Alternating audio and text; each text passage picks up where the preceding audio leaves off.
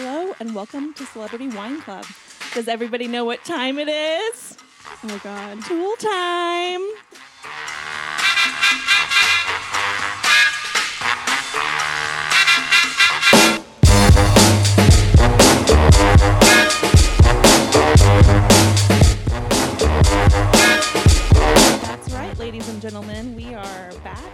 And drinking Maynard's wine, Cassidius Cellars wine. I think And it's caduceus. Oh, sh- why did I say it It's wrong? It's Caduceus.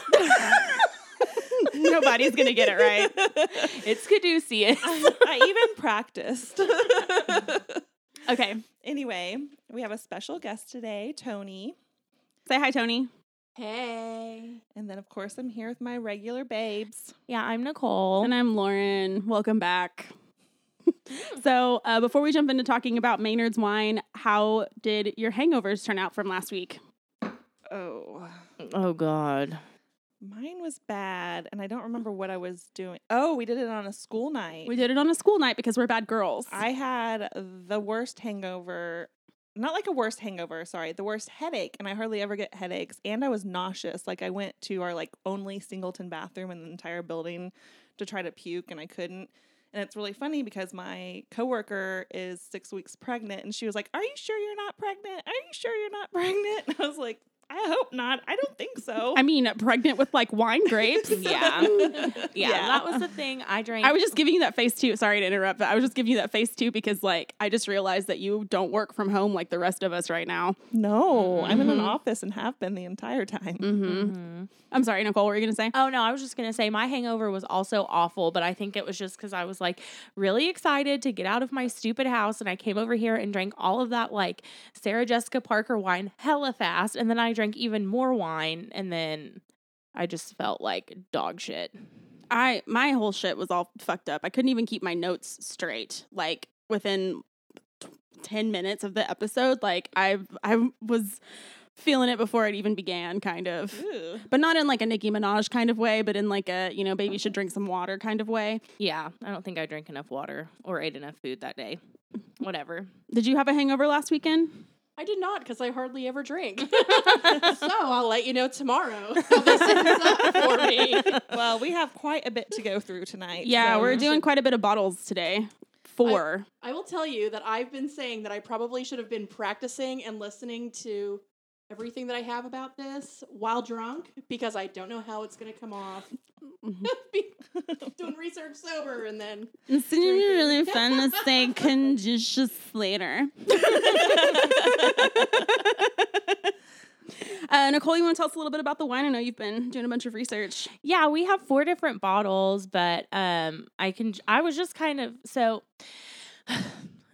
girl, get it together. So um his vineyard is in Arizona, which I thought was really weird because I thought so too. You don't really Get hear wine about there. wine in Arizona. So I was doing some research and it's in like this little unincorporated town pretty much. Um, that has a population of about 450 people. So like mod. Yeah, so it's uh, it's like um it's the shit, where is it? Oh, it's in Jerome, Arizona, and um it's like a 100 miles north of Phoenix. Just a quick side note: Jerome is one of my favorite Lizzo songs. I know, I was just singing it in my head. well, apparently there are three different wine regions in Arizona, and like on Wikipedia, the way that it told you where they were was just by saying if they were north, south, or east of like Sedona or Phoenix, basically. Oh, okay. So they really pride themselves on their wine regions. Yeah, I guess so. but um he started it in 2004 and um they've been making wine ever since. He's got like some different locations where they actually grow the grapes, but um he I guess this one is like the the main place is in the Sonoita um wine area which is south of Tucson. So, I guess that in Arizona they like they the conjecture is that they actually started making wine in Arizona like back in the 18th century because of priests and Catholic churches needing wine, but they didn't actually commercially start making wine in Arizona until like the 1860s or 1870s. And it was just like a guy that started making wine to sell to the miners that were coming there to like mine for ore and shit. Oh, I okay. was like the minor. Yeah, I was thinking Oh, OR. no, like ore miners. and so, um, anyway, whenever prohibition was passed in like 1914, no, 1908, something, they had to Yeah. stop. They had to stop producing wine. So that like all went kaput. And then there was a guy who was like, um, a researcher in the 1970s who started researching the soil and found that it was like the perfect condition for growing grapes and so he started bringing winemaking back and that's like when it got popping off again was in the 70s and 80s Oh, nice. Mhm. Okay, cool. So we're going to be doing this like true wine tasting style then, right? So we've got a white wine and three reds, and we're just going to go from like white to the wildest red. Yeah. Yeah. Okay. Do you want to get us started then? All right, so we're kicking it off with the white wine. We've got um says the staff of God Hermes, the herald of temporarily and trans I'm sorry. temporality and transformation, eloquence and change. So this is the Dos Ladrones 2017 Arizona white table wine and it is a blend. It's 12.5% alcohol by volume. The bottle is I mean it's just a clear glass bottle with some like black label. The back has um well it tells you what it is. It's 50% Malvasia Bianca and 50% Chardonnay. And then it says seductive and irresistible, designed designed divine and graceful, much like myself. Um complex and alluring. And then it says AJM MJ Keenan winemaker. And then it's got um a little bit more information about like where it was made. So drink up la- ladies. All right. Hmm. Smell it. so um i mean everyone pro- ev- i mean you guys can keep doing your thing i'm just gonna talk I'm gonna do my S's. Everyone knows that like what Chardonnay is, but that like Malvasia Bianca is just like a white wine that um or a white grape that they use to make like unrefined like table wine and dessert wine and Mhm. stuff. And so Mhm. Take a sniff.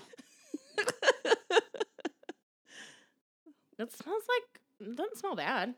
Really? Okay. Oh, okay.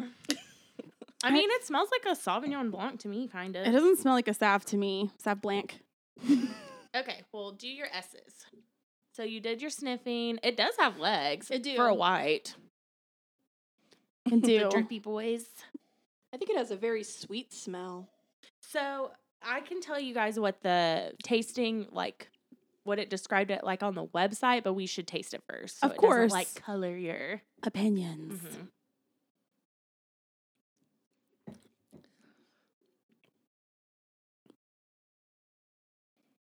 It's effervescent, Mhm. which is nice. But overall, like, let me try again. It's really light. It's. I mean, I'm not a fan of white wine anyway, but I mean, we all know this. Yep. But I'm. It's just not doing much. It's just kind of plain. Like I don't I don't find Well, any it- single note. It is just supposed to be a table wine, though. I know. So on their website, it said that um, it's a, it has a seductive jasmine nose, a bright, clean mouthfeel with tangerine, apricot, and peach flavors, framed by a hint of almond. Okay. Did you get that, Tony? Well, I usually drink my white wine mixed with green tea. so this is very new to me. Um, so I'm just sitting here trying to like look sophisticated, like, ooh, I'm drinking white wine without mixing. We it do with this every something." we do this every week. Yeah. Sit here trying to act sophisticated. I couldn't even Mhm. say like most of the words on the back of that bottle. Mm-mm. Um I don't really get jasmine or almond. It might just be my trash palette. Well, I did burn my entire mouth off with like the hottest jalapeno earlier, so I don't really know how good my palate's gonna be, guys. It is very light though. Um, I know the reason that I do usually mix my white wine is because it usually has that kick right off the bat Mm-hmm. where I need something to level that out. And this I could pretty much drink straight. So I think that that makes it for me. It tastes- okay white wine. It I tastes like agree. it already has ice cubes melted in it. I was just about to say that. it does. And like, I mean, like not, not to be like this vodka tastes like nothing, but this wine tastes like nothing. It's kind of dangerous if you think about it. Well, I can't really. I mean, obviously, like a lot of the Chardonnay stuff is like butteriness and oakiness, and if I mean, Blech. whatever. It wasn't a- aged um in any type of like Cast. mhm. Cask. Yeah. That's that's interesting. I did watch a little bit of a documentary on YouTube. It's like it's like a four, four part series about like I think it's called Working Hard or something. And um, it was just going about like how they grow everything that they put into the wine there and about the process. And like it was actually really interesting and pretty cool because obviously every vineyard, every winemaker, they all do it differently. They all have their own recipes they follow. So Mhm. so um I thought it was like funny or everyone was like, "Oh, he's descended from Italian winemakers," like blah blah blah, but then in an interview he was like, "Yeah, I guess I am, but I had already started growing grapes whenever I found that out. A family member I never talked to told me that." It's in your blood. and like I was reading all this other stuff, like obviously like the it's in like a super teeny tiny town in Arizona, and he said um he characterized his neighbors as being a teetotaling Republican community. I know. I don't mean to laugh, but yeah, it's like a big funny. artist hippie commune out there. Like, Well, Yeah. I mean, I guess that that was like a site of a mine, and then there was like a huge workers' strike in that town, and then like they drove all of the striking workers out of there, and it like destroyed the town because that was the whole town was the miners.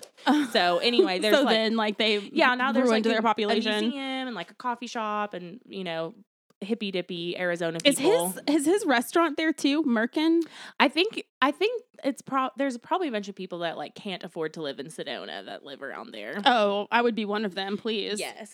So do you guys know how um like some of the guys from Tool got their start? I did watch a documentary. I know one of the ways that Maynard got his start. Okay. Well, I mean, there's lots of stuff, but like after he got out of the military and went to art school, like his one of his first jobs as an artist was and because he loved animals was being an interior designer for like a series of pet stores. I know. I know. And then I also like the concept for the first band they were in. So they like they were called Green Jello, but one of the reasons why they were called Green Jello is because people would throw that at them on stage. It was just a couple weeks ago that I played um, Three Little Pigs for Seth, and he had never heard it. wow. I have been really reconnecting with 14 year old Lauren while doing all of this research this past week. I told Tony that like there's not a lot of things that I've hol- held on to since like being a teenager, but one thing that I have held on to is just like slamming doors. When I'm pissed, when I'm happy, when I'm sad, no matter what, I'm just like slamming doors all the time. and you think that's because of Tool? I mean, no, it's Uh-oh. just like a thing that Oh, happened so you when slamming doors again this week, is what you're saying? she, she does not know how to quietly shut a door. I don't know how to quietly do anything. I don't know if you've noticed. Well, I'm glad we have Tony here because I was just saying before we started um, that when I was doing my research, I was like Tool was already always around, and I remember hearing it, but I didn't like listen to Tool, and so um, I'm glad you were here because you are a Tool fan. And you know, my Tool fandom, I don't think you could call it super fandom. Like you would see these people wearing Tool shirts and everything else. My Tool fandom is more internalized. Like, I want to listen to Tool in bed, naked, with a hot guy. And I think it's sexy time music. I feel like that's how I want to spend most of my time, if I'm being honest. As, and also, if that hot guy is like bringing me stuff, like my, you know, iPad or my phone or snacks or More wine. Mm-hmm. more wine. I would like to lay in bed alone and have a hot guy just bring me things and it not be like sexual at all. Like maybe for him, but for me, it's just. you know, my husband, he bought us strawberries for tonight, and I totally forgot them. Oh, no. so maybe we could listen to Tool later, and he just feed me. He just feed you strawberries. bed. I don't think it sounds that bad, to be Does honest not with sound you. like a bad bad time. so, do you remember how you first got into Tool? Sure. Um, I was dating this guy. Um, We have a we have an exhibit here. he, he is hashtag my first fiance. Wait, you wore your actual engagement ring? I did. Oh my god! when did you Look get that. engaged? I was like 18. yeah. I was so pregnant. I gotta gotta say for the listeners, this picture of Tony's um first engagement, um, it's her and her ex fiance, and they are like in a wine glass, and like laying on the table by the base of the wine glass is a red rose. Like this is peak nineties. We might have to post it to the to the socials. We- let us. We might. We can bar out the eyes. I will tell you, there are three bands that me and him listen to religiously. Tool, a all perfect circle, per- and pussy Well, no. fire. Kiss. Mhm. Our first apartment, he insisted that we decorate it with all of his Kiss junk. I mean, flags, action figures in the curio cabinet. I had to put my foot down somewhere. He didn't get his way. He got a corner of the bedroom for his Kiss stuff. We listened to Nine Inch Nails of course. Yeah, fitting. and then Mhm. Tool, and I don't know. He had a really nice stomach. And when you're 18, that's what's important. I Yeah. mean, so important. He was older than me too, so it was kind of like, ooh, I have a guy who has a job, and we we lived right above the pet store. because all those 17 year, because all those other dudes that you're hanging around don't have fucking jobs. would you would you like go down to the pet store and like pet ferrets and stuff? Well, no, it was a fish store. So um, I worked down there, and I would clean fish tanks all day, and then I would go upstairs and he'd be there. The hotness. Glamorous. Ooh. At 18 though, really, that is like it was pretty I cool. mean, I remember Yeah. uh, looking at my diary from when I was like 16, and it's like list of things that were important to like find an efficiency apartment. It's like, could you imagine? that was important shit. yeah. well, I was like seriously contemplating a, like a, a big haircut at that time. Um well, I have to say, like the first time I got into Tool, I was like 14 and there was this boy who had a crush on me and he would like burn me CDs all the time. And it was always Tool and a perfect circle and nine inch nails and then like some Slipknot and a few other like very scream heavy bands in there.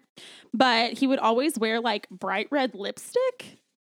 And this is like a super small town too. So everybody was like, what's this fucking guy's problem? And you remember the jelly bracelets? So he would wear like the gloves, like the cut off fingers with the anarchy sign, like on the top of them or whatever, and then like a million jelly bracelets from like wrist to elbow, like on both arms. It was, Did he just smell like sour laundry all the time? you know, I don't actually remember, but I do remember um, him having like really like milky style bad breath. Hmm. Yeah, that's a like a hallmark sign of like those type of dudes, ones that wear like a bunch of Slipknot gear and Mm-hmm. Dye their hair black. Mm-hmm. Mhm. Uh, we had this guy that worked at our like local gas station in Seminole. We never knew his name. He was called the gas station Buddha, but we befriended him. His name was Brian. Oh, okay. Nicole knew his name. Anyway, so he, we called him the gas station Buddha though, and we befriended him, and he was obsessed with Tool and ICP. He had like different little clown tattoos all over him, and he drove a yellow Ford Focus that also had ICP like stickers all over it, and he had like like the guy from Anthrax, like just a super long goatee that was bright red, like dyed Coke can red. And not only that, the whole reason that I even started talking to him was he started working at Easy Mart, where I would go all the time, like afternoon, whenever I was really stoned, and he would fuck with me. He would be like, I know you're high and I'm gonna call the cops and stuff and like really freak me out. But then I went in there not high one time and he like laughed at me. So we became friends. But then- I hung out at his house on a couple of occasions with I a few went over friends. there too. He had like all these butt plugs everywhere. all over his bathroom and his bedroom. It was like he left them out as bait or No, something. he was upset. He wasn't trying to put them in girls. He wanted girls to put them in inside him, and he told us that. So maybe not the butt plug part, but what you described it's exactly what in my mind I always picture Tool listeners as, mm-hmm. unfortunately. But when I was watching the documentary, like this, we'll get into more of it later because I don't remember all the details. But I was like, oh, I can see like there's like artsy, and they were like, what did you say earlier? Like ahead of their time on some stuff, and Well, yeah, because what predated just- them was glam rock. And then what was going on at the time was like grunge rock, and they were Yeah. like real progressive they and were weird. totally prog. Yeah. Totally. prog. Well, but it's not like it's just like mindless screaming, you know, they're obsessed with the Fibonacci sequence and stuff. And then even like on the um the quarks. quarks, there's sacred geometry, and it's actually it's Caduceus 353, and the 353 is on sacred geometry. And I was just looking it up because I knew it had to be some shit. So It is some um, shit to be exact. Um, it's like the he- Precise, I mean. it's like the Hebrew like gematria. Mhm. And then so 353 is the 71st prime number and like in Hebrew numbers it means um wild grapes. Oh. And it also means God This- restores. So this wine is kind of like a puzzle. Maybe the flavors will get more complex as we like go down the rabbit hole. yeah, uh, this is kind of like um a little bit like national treasure. You know what I mean? Mm-hmm. Like we almost need like a cipher. well, I found that information on like the Tool subreddit, but it was like guy checking in from the occult subreddit here, like blah blah blah, like Oh, explaining all the 353 thing, and I'm like, oh, I mean, I, I mean, I'll use it for my I podcast, so, but also yeah. like, oh god. I mean, thanks for the info. oh my oh gosh. Speaking of rabbit holes, I don't know how you get on Reddit and still like come out alive. Oh, I've been getting into real weird shit. I've been getting into the like the Spirit World Angel Facebook page, which is sometimes it's like people who are genuine, but it's like people who are like, oh no, like this goes past numerology. I've even fired my psychic. Like some people on there are clearly mentally ill, like maybe most of them, but I'm. Anyway, I have to stay inside a lot. Okay, I found some really weird shit. We've got to, you know, keep entertained, right? You can't just like sit around and watch TV and read Grady Hendrix all the fucking Well, time. Like you, you- got to have a thrill. Do you guys know about randonauting? Mm-mm. Okay, so randonauting is like a whole thing. It's kind of like geocaching, but without actually finding like treasure.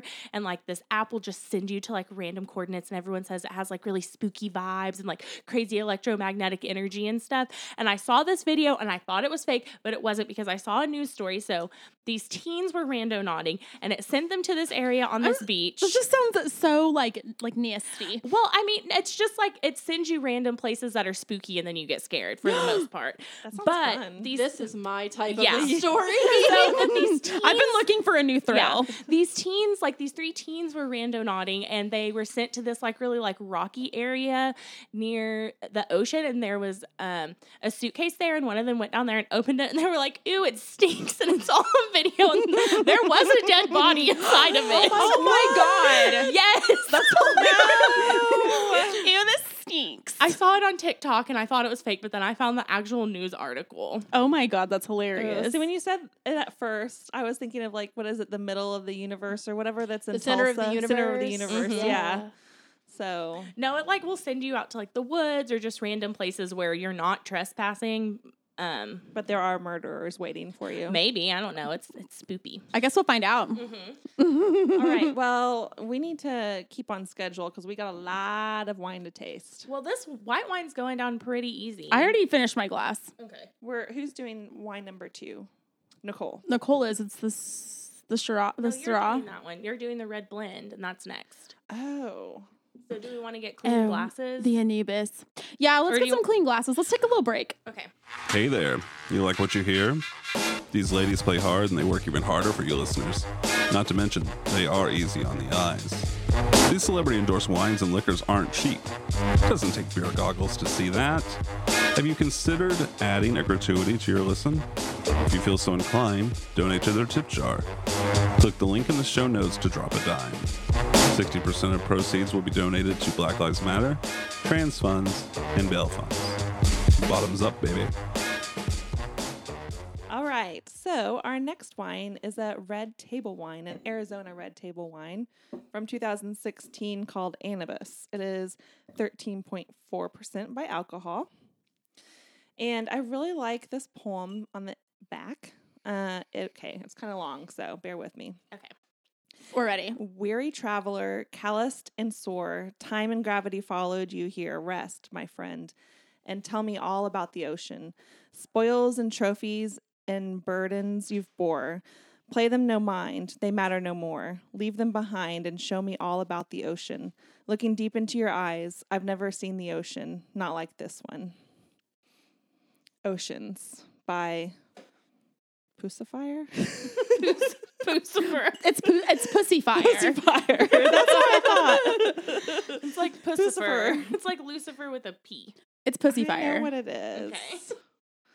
Anyway, that was I like it. All right, let's- Um, and it's also MJ Keenan winemaker, sixty percent Cab Sav, twenty percent Cab Franc, and twenty percent Petit Syrah. This has got a little bit of a bo vibe, if I'm being honest. So this one um, on the website it says we consider this to be the beefiest beef friendly wine in the lineup. Anubis is the gatekeeper and this wine is the gateway for those in love with New World wines. Um it's your it's your guide to our more old world approach to winemaking, a rich, bold red. I said Anubis and you said Anubis. it is it's Anubis. Anubis. I know. I didn't want to correct I you this keep time. I did it last pronouncing time. things wrong, but I had a real Anus bus. the nose on this is a real kitty litter nose to me, honestly. It's got a bo vibe, if I'm gonna be honest. Um, I really think that some of these winemakers need to hire us to do their marketing because you know Who doesn't want to buy a kitty litter nose? that's not what I meant. I just meant the anus bust is Stink probably fist, one of our- baby. okay. Speaking of stink fist, Do your S's. oh, fine. S- Stink fist was the fifth S. fifth S, yeah. I don't like it. It's very sour.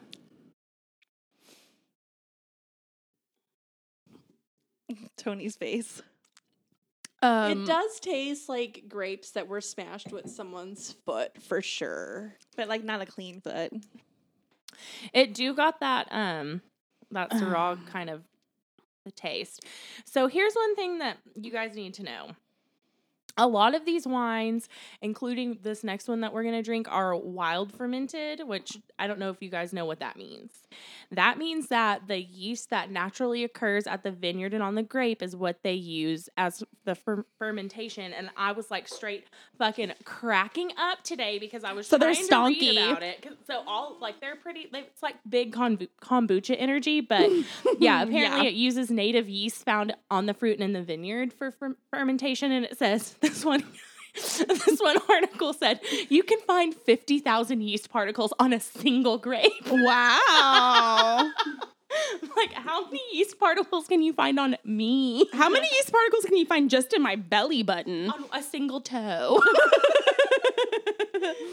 Under a single fingernail. Like, I was also doing some hot research because he keeps being like, I use old world styles, blah, blah, blah. So I was like trying to read up about what that is, like old world versus new world. So old world means that it's like the OG, like Mediterranean basin, like the Near East and North Africa, and then like Italy and Spain and France and, you know, all like the old dudes. So, um, God, this is making my fucking mouth pucker. So old world wine is characterized by a lighter body, lower alcohol content, higher acidity, it's less fruity and it has more mineral flavors. And then the new world wine is stuff out of Argentina, Australia, Canada, Chile, Mexico, New Zealand, South Africa and the USA and it's fuller bodied, higher alcohol, lower acidity and a pronounced fruit flavors. And so what you can like think of with old world wine is we don't just follow the rules, we made the rules. So that's very much like the preacher from Footloose. And then with New World wines, it's the only reason to learn the rules is so you can break them later. And that's like that hot dude from Center Stage that teaches that girl not to just dance straight ballet.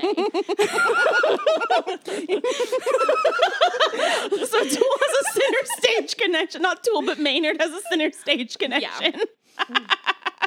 Okay. That's how I like was keeping them straight in my head. no, no, no. I, I follow. I was wondering why she was talking so fast. It was because she was really excited to share her like Well, association I'm with just us. like trying to get through all the like boring yeah, there's a lot of like boring Tony can tell us more about her tool time. Exactly. I do want to talk about that Stink Fist song because I am fucking convinced that it's about butthole exploration. Okay, so reading the book that I read, um, What's the book? make me look this up. So the biography, autobiography, or It is the it's- memoirs? No, it's not that one. Let's see. It is a perfect union of contrary things. So Okay. Did he write it, Maynard? Yeah, Or- and another lady. It's co-written, so I'm assuming he talked and then She she, wrote it. Mm-hmm. Yeah, Um, that's how I want to write all my books. so I want to record my life. So Tony just read this for Celebrity Wine Club for her. Yeah, it wasn't like a leisure we- read. It was like her, you know, her like PhD dissertation is going to be publi- published on this podcast. You guys. Basically. Well, Pretty she did a lot of work. So tell us about it. So, yeah, tell us about Stinkfist because I again so anyway, Buttholes. Um, Maynard he writes these lyrics, but for a long time he refused to publish any of them or put them in the notes until um, fans said, "Tell us what they what you're saying." Pretty Mhm. much, a lot of the stuff is kind of hard to hear. So um, when he put it out there, he refused to do any you know behind the music notes because he thinks that everybody should look at music their own way and not have any preconceived notions about it, which I kind of really like because me and Lauren kind of had an interesting conversation about Stinkfist. Well, about- I remember you getting like a little maybe upset with me because you did not think it was about someone putting a finger in a butthole. no, I thought it was about being way deep in a heroin binge. Um, Same, same. I also say that when I was listening to it all the time, former fiance, hashtag my first engagement ring, Hashtag was, pinky was ring. starting his um dive into His descent. his descent into depravity. So um, I guess I kind of listened to that and think about that. So it made sense in my mind that that's what it was about. Okay, so you're really what is the song really about though? Did we find out? Well, no, because I listened to a thing by some fans who said that it was about fisting a butthole.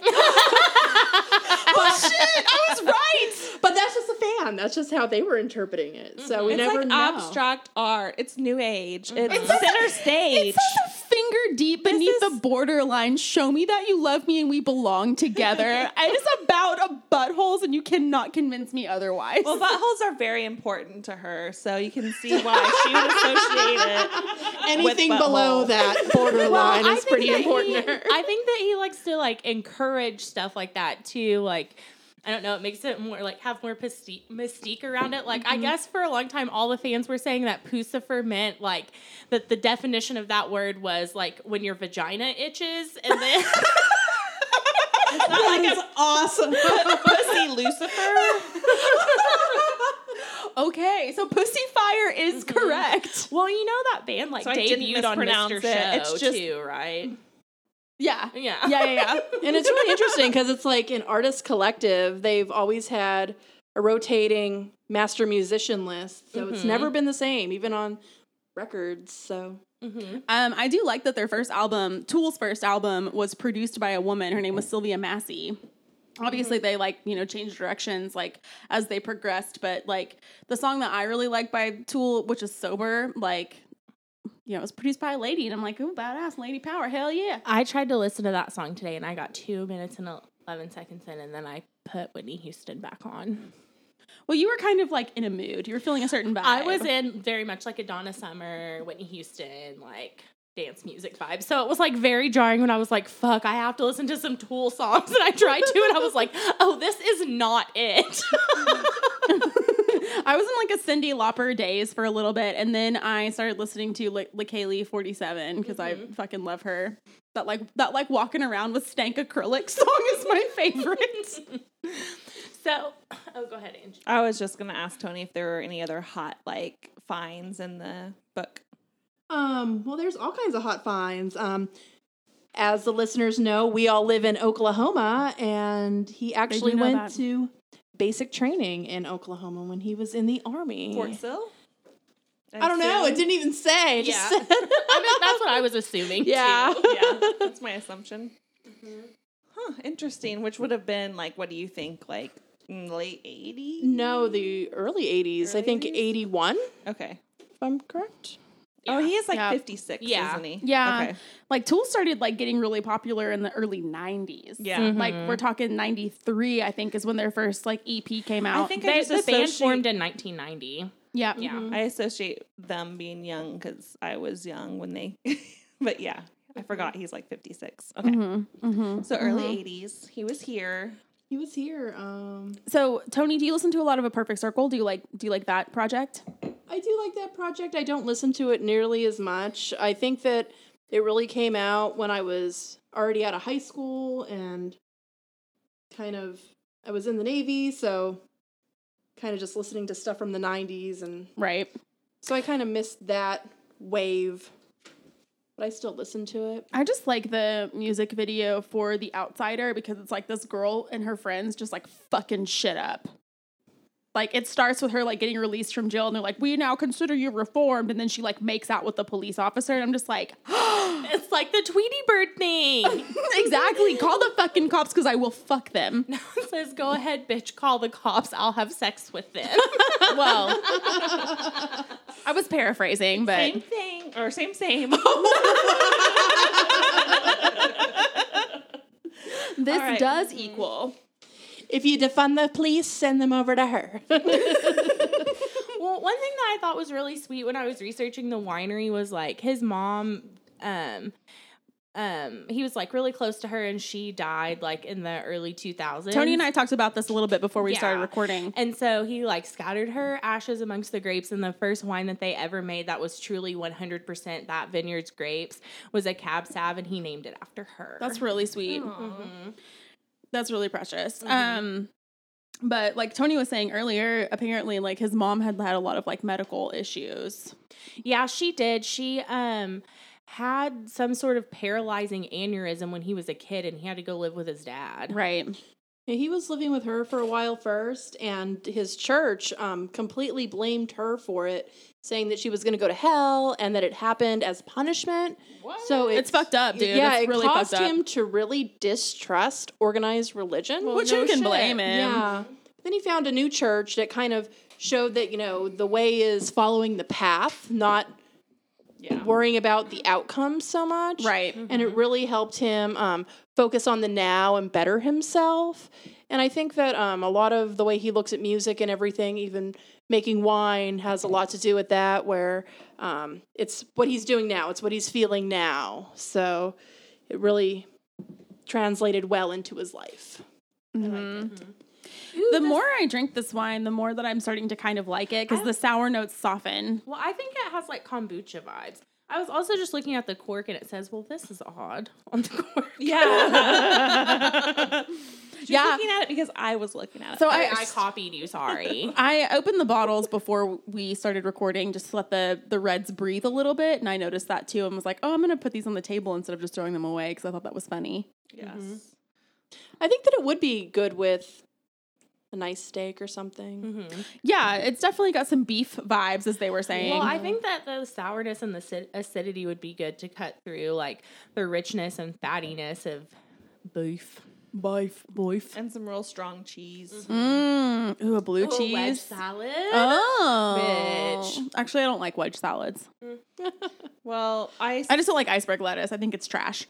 I still got a like strong uh, kitty litter nose in my last sip of that. So that's what I left it with. Are you sure it's Oh. not me because my cat has been No. peeing on my clean clothes, so that's cool. No, I can smell it in my glass right now. Okay.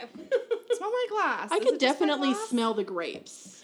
I thought it smelled like bo I initially, but maybe it's my dishwasher. Maybe, Maybe. smells different because you rinsed. I rinsed your glass and I didn't rinse mine. See, this is why we have to be consistent, ladies. Mm-hmm. Jeez. But that means you only need to. You always have to I don't Like- know.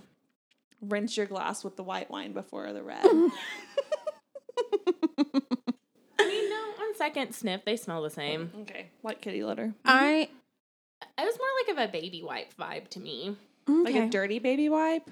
No, just like the per- like the alcoholy perfumey stuff. Anyway, sorry. what were you saying, Lauren? Oh, I wasn't gonna say um, anything except for that. I'm ready for this next bottle. yes, we should. So- move on. I'm gonna just pour this. Well, you can you can read the bottle while you drink the rest. Or I don't. I don't need that in my life. Okay, so they do like experimental wine every once in a while, and so Right. this is what this one is.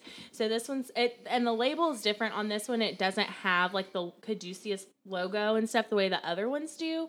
So this one says, um, and it looks more like scientific. Like I like the label on this one a lot more Yeah, because so- it, it's fancy and the punt is deeper. Yeah, it says could you. That's what I should say too. That like all the punts on these bottles are really deep, and the price point on all of these bottles is forty five to fifty dollars. Yeah, they're pricey babies. Mm-hmm. When I picked out the wine, I actually got all the cheapest ones because we didn't have a thousand dollars. Oh yeah, there's Fair. also a ton of other options. He has like um like champagne and cans and all sorts of different stuff on there. Ooh, we should have got some canned champagne. That's the next tool episode that we do in season five. Well, they had a thing where you could get a bunch of different cans of the champagne and a bag, like a little combo. Anyway, a okay. bag of champagne? No, it was like a cool like little backpack. Like Oh, oh, oh, I'm sorry. I was like, they have champagne in bags? My God. so this one says, um, Caduceus Cellars Trial Series number 10 8 or 101S of the Outlier and Odd Experiments Division. Lot name and volume AZVA lot 1200 bottles. So there were only 1200 bottles of this made. no wonder it was so Um, pricey. I think that was the most expensive bottle, right? um, BMV Syrah Norte. Um, it's an experiment. The inoculum is am- ambient and wild, so this is another wild fermented one. Um, and it's whole cluster grapes, so they don't Mm-hmm. like. Almost all of these are whole cluster grapes, by the way. They all, Yeah. yeah. And it says notes tracking the results of an early pick to avoid monsoons. Whole cluster wild ferment, 77 day extended maceration, neutral oak barrels, aged 24 months. The Syrah was um, planted in 2007 on the Buhl Memorial Vineyard in Willcox, Arizona. And um, there's just like some info on the side. It's a 2015 whole cluster Syrah, and it's 12.4% alcohol by volume. All right. Give, give me some. Okay. I have some, I'm ready to taste I have taste some it. other notes on this too. Okay. Because I have something that I would like to say, but I can wait until after we talk about the wine itself. Okay. I'm obviously pouring this very professionally. Sorry, I didn't mean to slosh on your photo tone. This wine actually smells really good. To me, it's got like a perfumey, almost like a florally smell. It does. I'm coming. I'm coming. Okay. Um, hand me the bottle and I'll just move it off the table so it's out of the way. Oh yeah. So Mhm, this much one better. is supposedly pretty funky. It smells great though. Yeah. Which one's this one again? This is the outlier and odd Syrah. Okay. Yeah. So you can go ahead. I don't actually have anything else because I just had the wild fermentation stuff. We already went over that. Well, I was just gonna say, like, we can't talk about Maynard without talking about Tool, and we can't talk about Tool without talking about Alex Grey, who to me looks like a sociology professor. Personally. Ooh, this baby got legs. Yeah, it's it smells to me like it smells really good. It smells like. I mean, you can tell it's a Syrah. You can. Yeah, smell well, it. out of the three we've smelled so far, like it smells the best in my opinion. You know, I, I swished it so hard it sloshed out the damn glass. Well, this one and the one before are both very, very dark red. Mhm. I need to. I want to do more research on legs because I'm always like, yeah, they got nice legs, but I mean, there's like a really intricate way you're supposed to look at I it. was honestly expecting this one to be funkier than the one before, and it's it's flip flop. it's more it's more mild. I like it. I I actually love really like this this. one a lot. This is very smooth. I really Mhm. like it, and there's no kind of weird nose or aftertaste or anything. mm-hmm. It's actually like at the perfect temperature too. It's like slightly chilled. So I do want to bring back up the Alex Grey thing because Nicole sent me a picture as a joke and asked if she should buy a blanket for her mother, and it's an Alex Grey like like print on a blanket of like a man trying to like suck his own penis.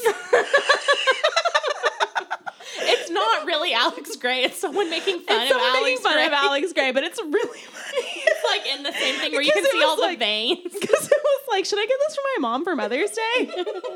So Nicole, when you were doing your research, did you see like they have they call it the templates and it's like the different areas. They have five different blocks in Arizona where they grow the grapes. So they're all like Yeah, different. Yeah, so I I did see that, and I also was doing some research that they actually have like a big wine school there now, which I had actually read about before, weirdly, but um.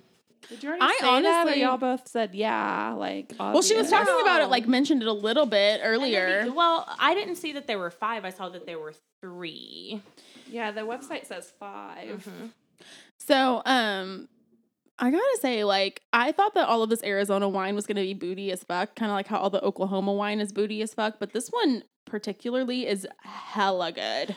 To be fair to Oklahoma wineries, um, the only place I've ever drank Oklahoma wine really is at the state fair, so there could be some better ones. I I've had native spirits, and we did that one wine tasting at Art Walk. That And was a there- different guy. and that one it tasted like balloons. yeah, we've mentioned that before on the pod, but like, I think that that was the chocolate cherry one, my and that was the what I picked to have at my wedding. I bought cases of it and took it all the way to Georgia because I love it.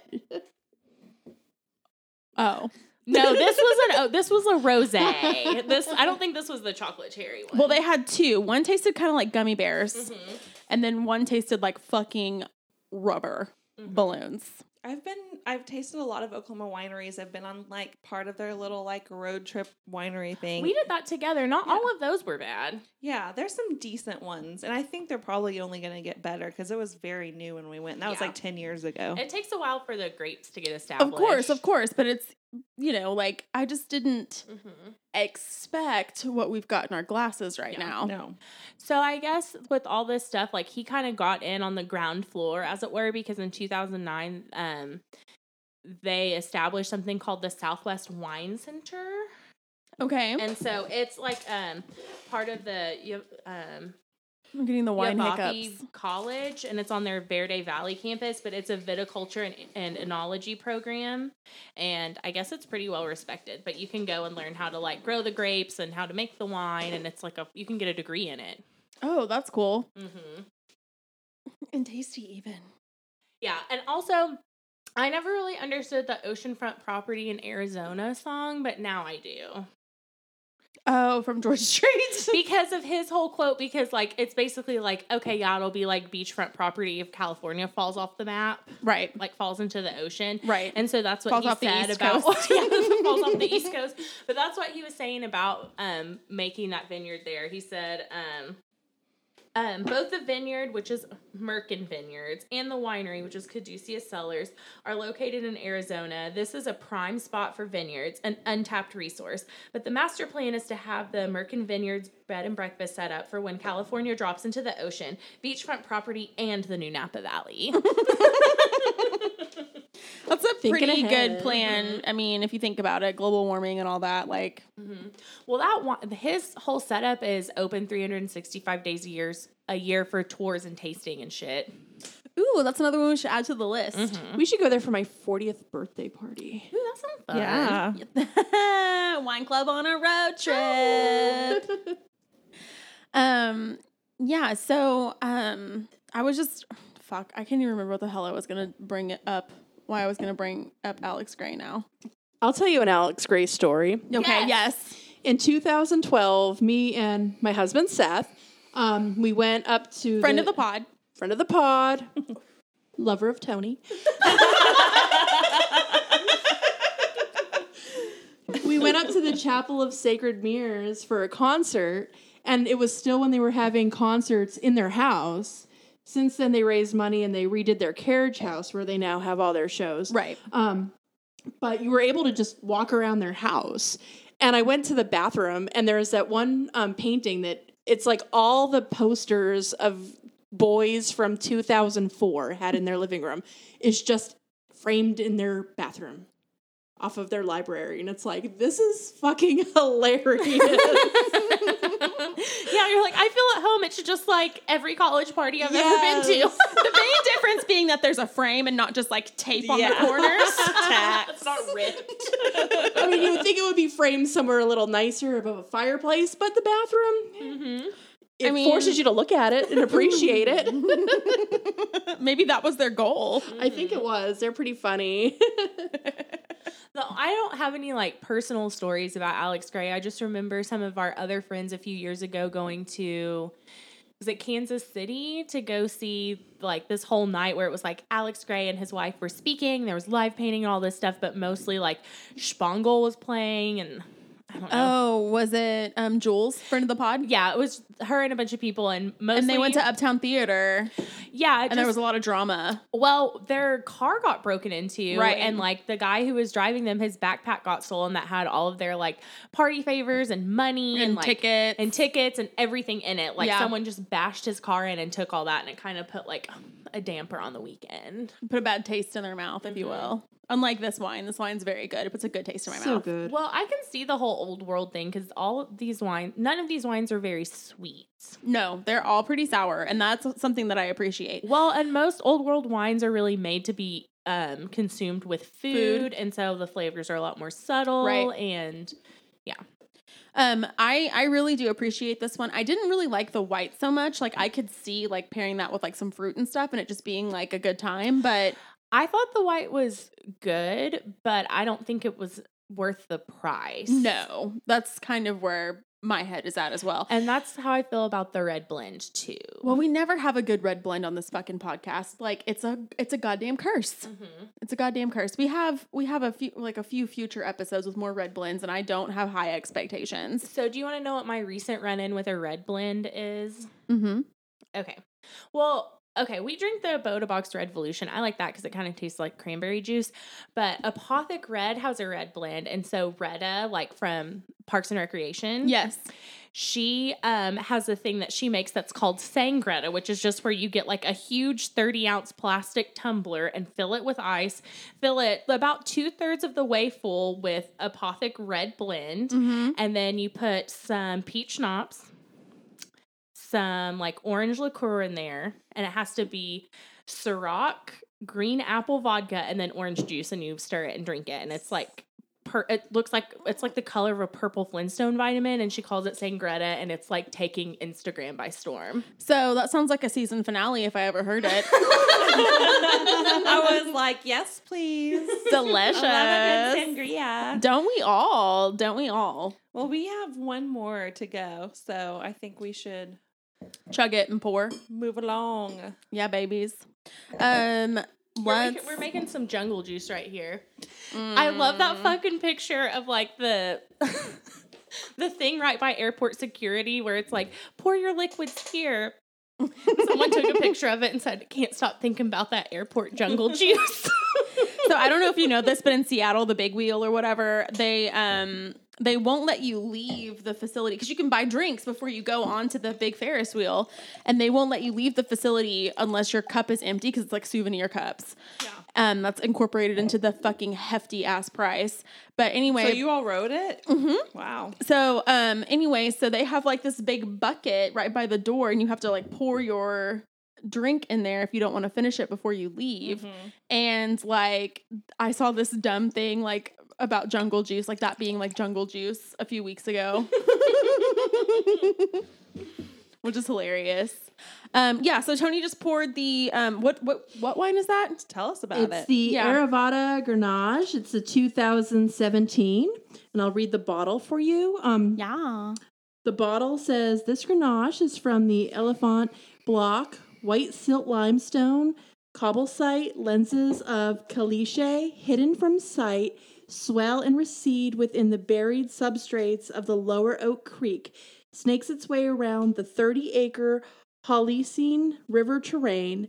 House Mountain, only a stone thrown away, affords a vis- viscer- vi- Visceral. visceral narrative of volcanic influence on the site's geologic past.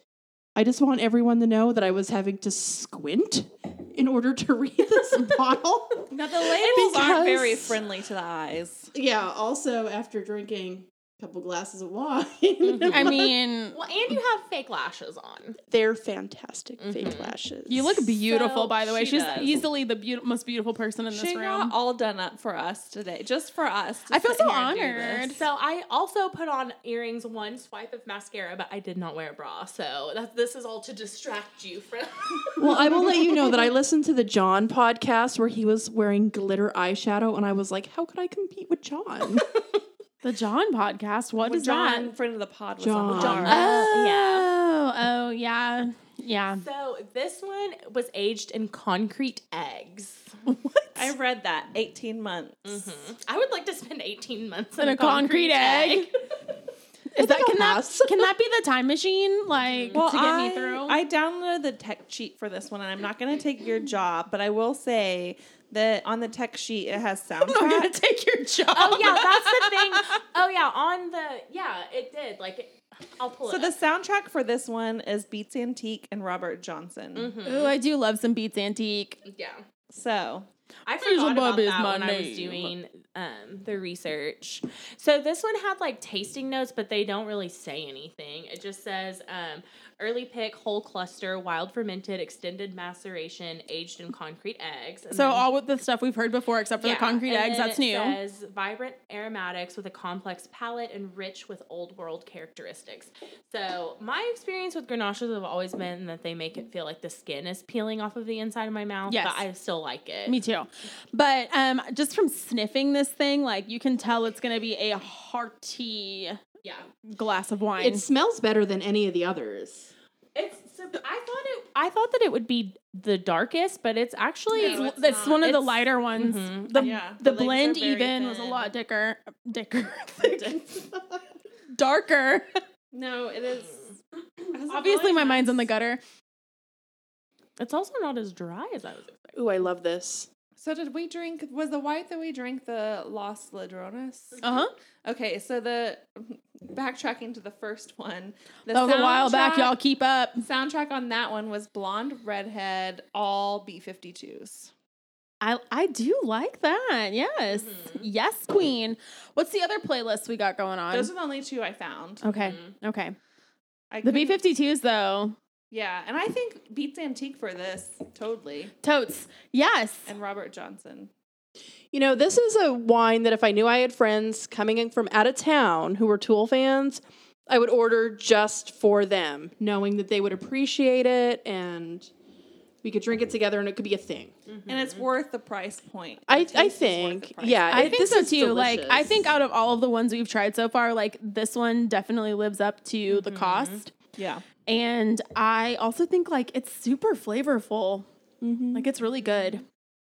Um, my ex boyfriend from the Navy, he's super cute. Um, me and him are still super good friends. Um, me and him talked about the different wines, and he had gone to Rock on the Range. It's in Columbus, Ohio. Is it like a festival? It's a Okay. festival. Yeah, he went in 2018, and Tool played, and they had a tent of this wine, and he did a tasting. Oh, oh that's fun. really And cool. he talked about how much he loved this. Yeah. So That's really cool. I would be really interested to like check that out. To be honest with you, I love so. One of the reasons why I fell in love with music festivals is because I started going to my first. I went to my first music festival in 2012, which is kind of a late bloomer, to be honest. It's okay. We still love you. I know. So, um, but we went to a secondary one, which is called the Harvest Music Festival, and that was in um, also Ozark, and we had these like. The like water sport bottles? bottles. That was it's for like your it's birthday, like the wasn't Gatorade it? Water Boy bottles, and they hold a full bottle of wine. and they yes, and so there's just that's where something breakfast wine came from.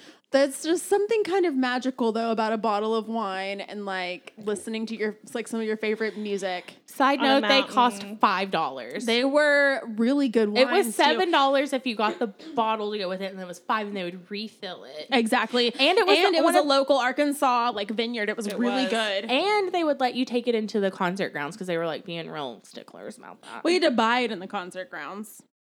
Yeah, but it so was like, anyway, mhm. it doesn't matter. Like that that's kind of what was like, oh, okay, so like, you know, weed and wine was born from a separate incident. Like music and wine was born from that particular incident. I have very fond memories of that particular festival because that was kind of at the it age. used to be, by the way, it was like always on my birthday weekend or like week. well, that was our first bonding experience together because we drove there together and we were both like, ah, not sure, but we had a ton of fun. Yeah, if you want to make friends, just pick somebody up off the side of the highway like Angie did with me, and then uh, drive for four hours to a music festival, and then care for each other the entire time. And that's if, if it works out well. If it doesn't, somebody ends up dead in the ditch. Whatever.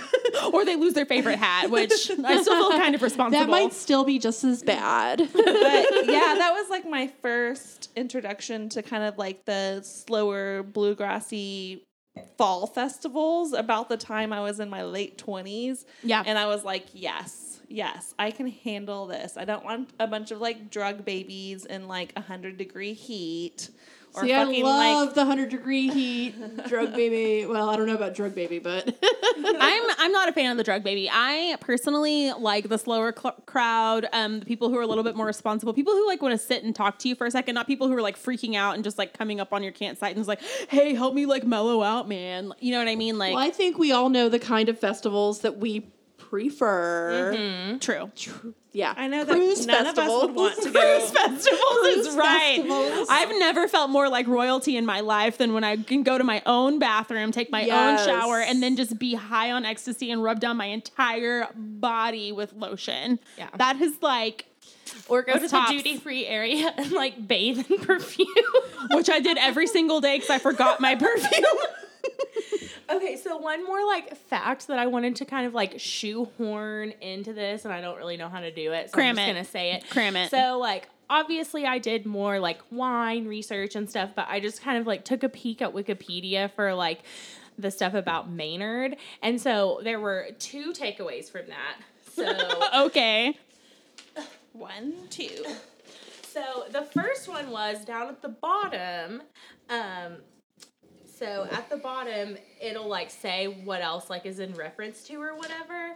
And so his was like list of Brazilian jiu-jitsu practicers and list of celebrities who own wine wineries and vineyards. See, So- I oh, go ahead. Oh, I was just gonna say, like, I forced myself to watch an entire ten minute video of Maynard giving like meditation tips while he was wearing like um oh fuck, what is it called? The like whites that you wear when you're like practicing karate. The a G, Mm-hmm. a gi, it's a gi. It's a gi. But um yeah, so he was wearing a black gi with like the green like a green like like logo on it and I like watched that full video and I, you know, thought maybe it would make me sleepy. I watched it before bed last night and it it did not. Hmm The other thing was that it was talking about his name because he was born James Herbert Keenan, but then started going by Maynard James Keenan, and um, but it said that his sobriquet is May- is Maynard. His sobriquet. Yeah, it's the French term for nickname. That's how fucking pretentious this dude is.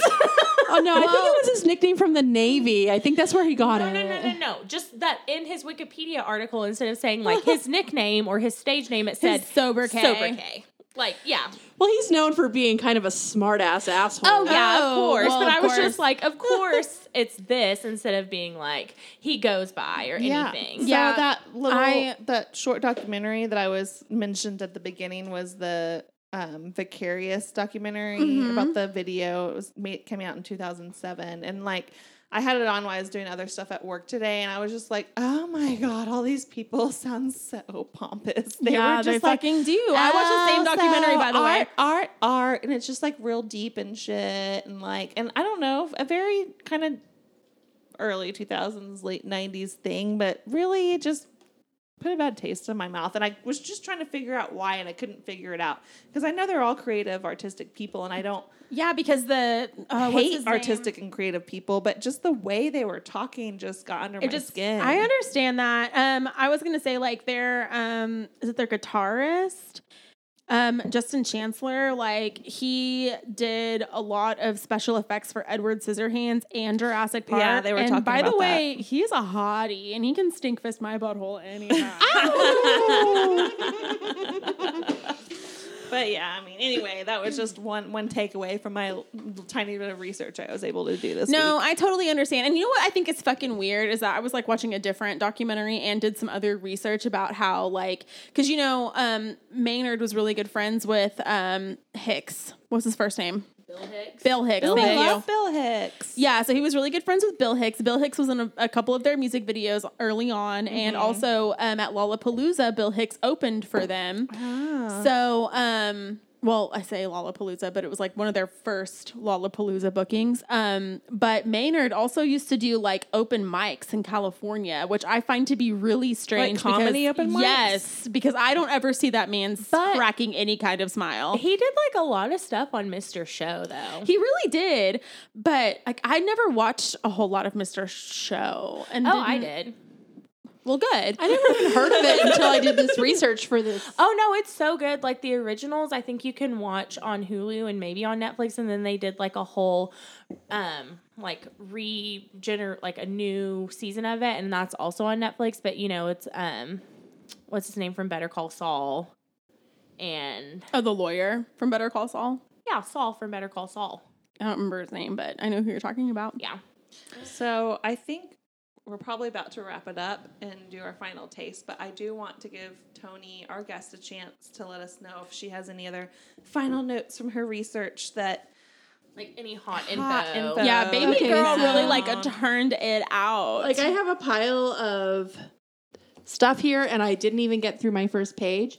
But I think the thing that I found most interesting, I'm super into ghosts and spooky, scary stuff. as we know. So, um, my favorite show is The X Files, and I found out that when Maynard was in college, his best friend was Gillian Anderson from The X Files. Fuck off. And I will let you know that when I got married, and it, I said I'm picking the theme for this wedding, Seth, he was he could, I don't know, he could fuck off. he could yeah, he could sit quietly and just say yes. Just nod. great. Just nod. Um, my theme for my wedding, um, it ended up being uh, 57 Chevy, but it was based off of the episode of The X Files um, called Home, which was from season four, episode two, with the Peacock family.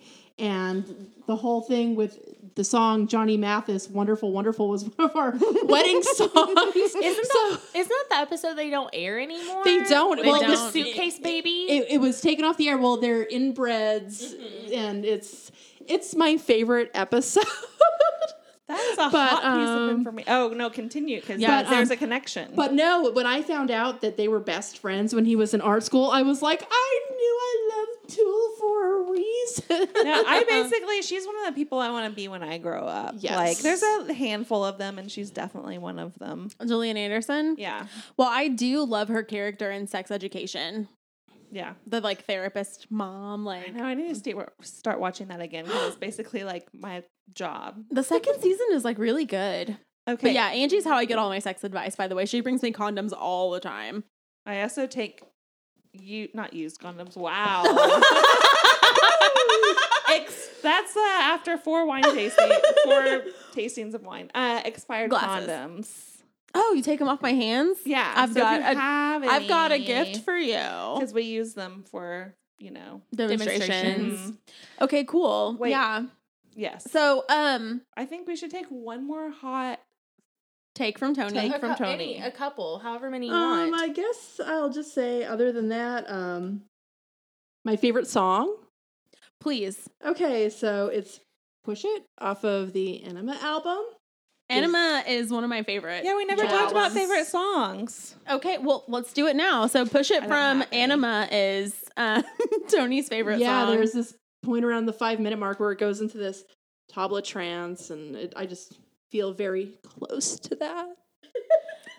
Don't I know Lauren has a favorite song. Um, my favorite Tool song is "Sober" from Oh, yeah, their first album.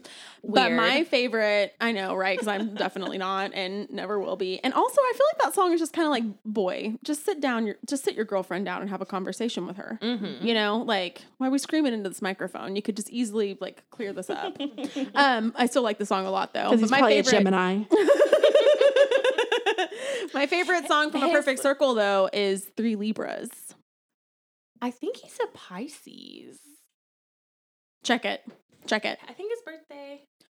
So, um, I know that Nicole and Angie aren't like big um prog rock, alt rock girls, but do you guys have a Tool song that you know? Absolutely not. Uh-uh. Okay. His birthday is April 17th. well, then trust me and Tony whenever we say that the songs that we're talking about are the best songs. I also like 46 and 2. and I, when we get off of here, I'm gonna play some Pussif- Puscifer for you. Pussy I, Fire. I Pussy listened Fire. to his Pussy other band, the um, Perfect Circle. Perfect Circle, like as a teen. yeah. But I don't really remember much about it. I also liked the the song. I like Judas. System of a Down better for my like angry music. Yeah. I understand. Named after I his understand. mother. I understand. Yeah, it was. Yeah. Um, I also like um, I liked Perfect Circle more than I liked Tool, if I'm gonna be honest. Um, because I also liked Counting Body Like Sheeps to the Rhythm of the War Drum, Mhm. which was a really fun music video too. If you guys were into I that at the time, I misspoke. he was an he's an Aries, not a Pisces. Oh, okay, so Mm. like the little brother of like the zodiac or whatever. Yeah. I'm sure I'd recognize. And like when you're talking about some of these videos, or even when I watched that documentary, I was like, oh yeah, I remember that. But like, like I said, I knew it was around when I saw I'm it, telling but you, I wasn't. I'm like, uh, going. You need to go on the Spotify, put on some Tool, and get into bed. with your Naked, man. Make Doug bring you some strawberries. Go downtown to the little sex store, buy some goodies. a butt plug, stink fist. I mean, Put on stink if fist I've and done it to plug. Ani DiFranco, I can probably do it to Tool. Oh, you can do it so much better to Tool. Because Tool is just Not with my current man. just me. Ju- but, but it's out there. It's it's been done. Um, okay, so I think we need to start talking about like where we rank them. Um, Start with number one, the white. so you're going first. You wanna? I think. Uh, oh, okay. Rank. Yeah, we're gonna I rank them. So my do you least favorite is number two. the Anubis? Yes. So let's refresh our memories really quick before we, We start like just that. Okay, rattling shit off. the So we started with the white, which was the table wine. It was the. That's the um, Dos Ladrones. I thought that one was pretty okay. That's Dos the Ladrones. B52s. Well, we're gonna go around the table and we're gonna each ask each other individually. That's the B52s. Dos Ladrones. Second was Anubis. That's the red Third table wine. was the um, Special scientific It was the wine. Outlier and Odd Syrah. Outlier and Odd Syrah, and the last one was the Arvata.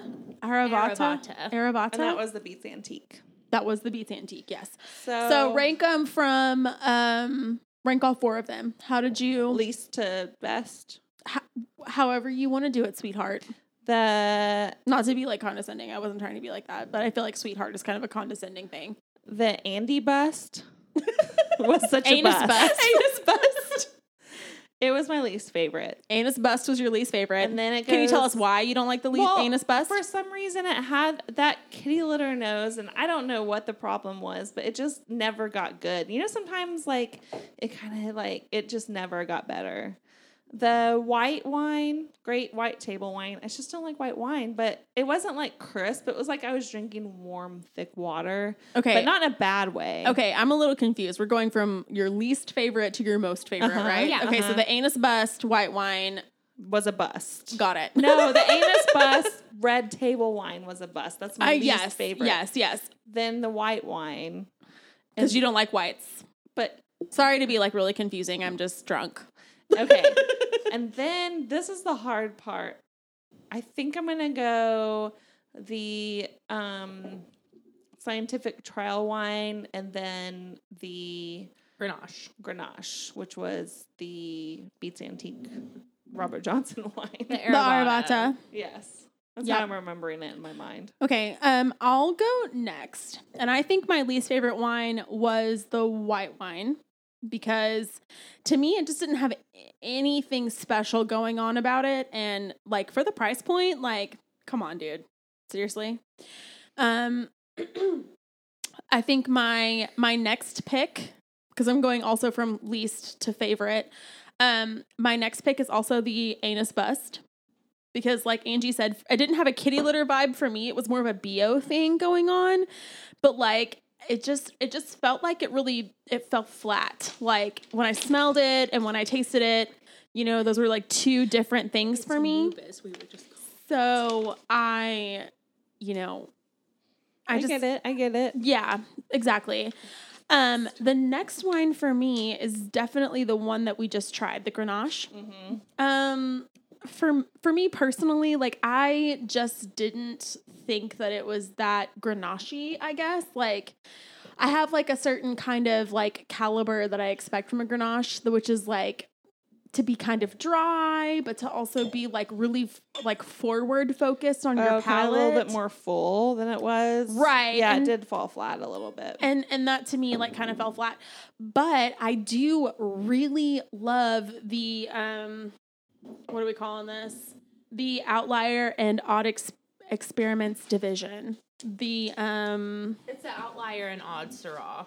outlier and odd. Well, it says outlier and odd experiments division on the bottle, but yeah, it's the Syrah, which is weird for me because I don't normally like Syrahs that much. But um, this Syrah is like really hot, hot stuff. It was good. It was a hard decision between those two, our our top two. So Yeah, I would- like yeah. I just think the Grenache for me, like just based on what I've tried before b- versus like this this like um, outlier and odd wine, like the outlier and odd wine, like it was just a little bit more flavorful, and it was. Christ Almighty, and it was. And like overall, like it was the most flavorful, it was the most tasty, it was the most interesting of what we had to offer today. So, um, Tony, what? What how do you want to rank them? Obviously, we're going from like least favorite to most favorite. So, what's your what's your hot take?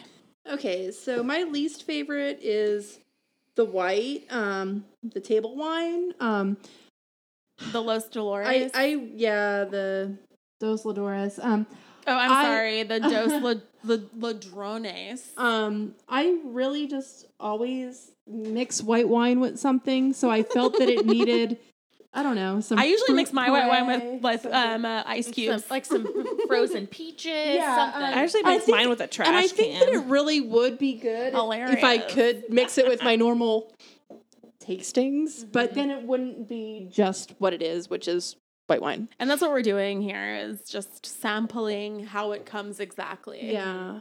Um, my second would be the Anibus. Um, it The anus bust or Anubis. it, it really I, I think that it that might taste really good with with a meal um if i was somewhere super fancy in arizona and had a whole tasting i would completely say yes pair this with what you think it would go with and if they said this i would be like yes i'll pay for that but just drinking it um a whole glass of wine it's it was um it was very full for what it is. Yeah, I think that's a good description of it.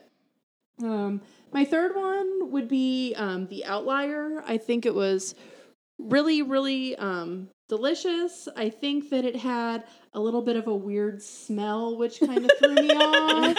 Um, and and the thing is with the smell, it's not that it it was a bad smell. It was a very red grape smell, but it was um not what I'm used to when it comes to smelling not what you wine. expected Yes. and not what you Which is- prefer. Box wine, if we must know. yeah, we're bonus bitches. Everybody, all the listeners know that. All our Um, five listeners.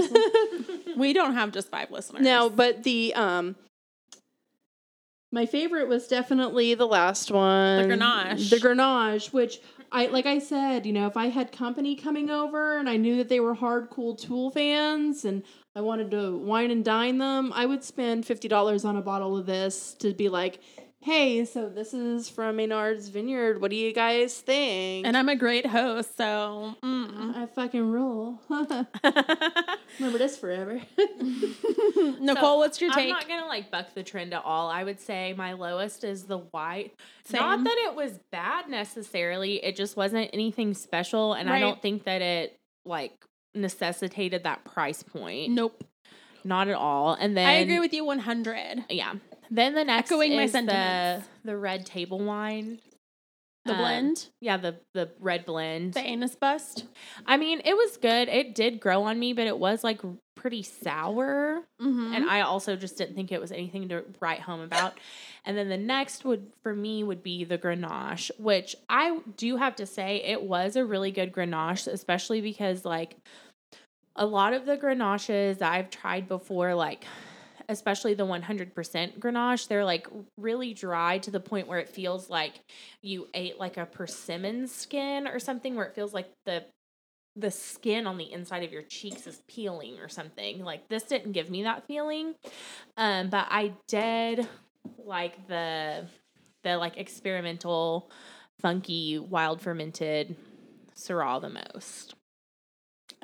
Okay. personally, which I thought I would like the well, I don't know what I thought. I was I thought it would be even more sour and like kombucha y because of like the wild fermentation, but So I think they're, we're all kind of in the same in the top Mhm. two and the bottom two, basically. Yeah, we just have different ways to rank them. well, and I would say the top two necessitated the price point. I think they're really good and like, yes, special, but the bottom two, No. no. Mm-mm. I think, yeah, I would agree. we have I could name. I we have name progressed past that. probably t- like a whole case of different wines that taste better than that for literally ten dollars for either one of those. I totally agree with you. I I I feel the same way. So, any last like wrap up thoughts, guys, that you want to throw out there before we uh head off to the I'm, I mean, because of like how kind of like fa fa fa, like kind of pretentious, whatever, like smart assy that Maynard is, like, I, I don't know. I had some assumptions about Arizona wine coming into this, and I thought that Me maybe too. they wouldn't be that good, and I'm kind of surprised that they are. But Me then too. also doing like the old world versus new world um Fermentation. that I did, like yeah, these are definitely old world wines. Like they're not very sweet and they're not very fruity and they they still like hold their rank. I mean they slap, they're good, but like Yes. you you I mean, out of all the red blends that we've had on the pod, like this red blend tops all of them. And yes, I'm including Dave Matthews in that. So I think that I think that these wines are like kind of superior for, you know, how they produce them, but I don't necessarily think that they're like, you know, $50 a bottle for the white or the uh, it def- blend. it makes me a lot more curious about other Arizona wines though. and, it like, does. As if I needed another reason to visit Sedona, but you know. But We're yeah. gonna go 40th Mhm. birthday. Here we go, ladies. I will tell you that after watching um, Blood into Wine, um, the documentary about the vineyard and the way everything is um, processed, grown, everything, um, I think I really like Maynard's um, work ethic. I think that's what I got the most out of it. That he worked so hard for this, and even though it's not perfect now, I think his life goal is to get it perfect. where it's perfect. Yeah. So I think it will only continue to get better. Well, it is pretty impressive, like just the age of the vineyard and the grapes and like where he's been growing them to get them to this point. And, and the I think it's pretty impress- impressive too because this man is in three fucking bands, plus he runs an entire vineyard. But he's also pretty reclusive. Those bands barely tour, and also Tool was supposed to tour this year, and people had tickets, and everyone's really sad that everything I got know. canceled. Did you Well- have tickets, Tony? The look on your face. I will never go and see Tool because I like to have sex to Tool and I don't want to see anyone else have that same look in their eye. what a fun takeaway. Well, uh, once again, Wine Club listeners, thanks for tuning in, and we will see you next week. Bye. Bye. Bye. Thank you so much for listening to Celebrity Wine Club, and thank you to our special guests. This episode was produced by Angela Helt and Nicole Krausen, and mixed by executive producer Lauren Swart. Our theme music is by Gramatik, hashtag digital freedom. If you would like to send a suggestion or let us know what you think, hit us up at celebritywinedrunk at gmail.com, or you can find us on social media at Celebrity Wine Club. Rate, review, and subscribe on Apple Podcasts or wherever you get your podcasts. Bottoms up, baby.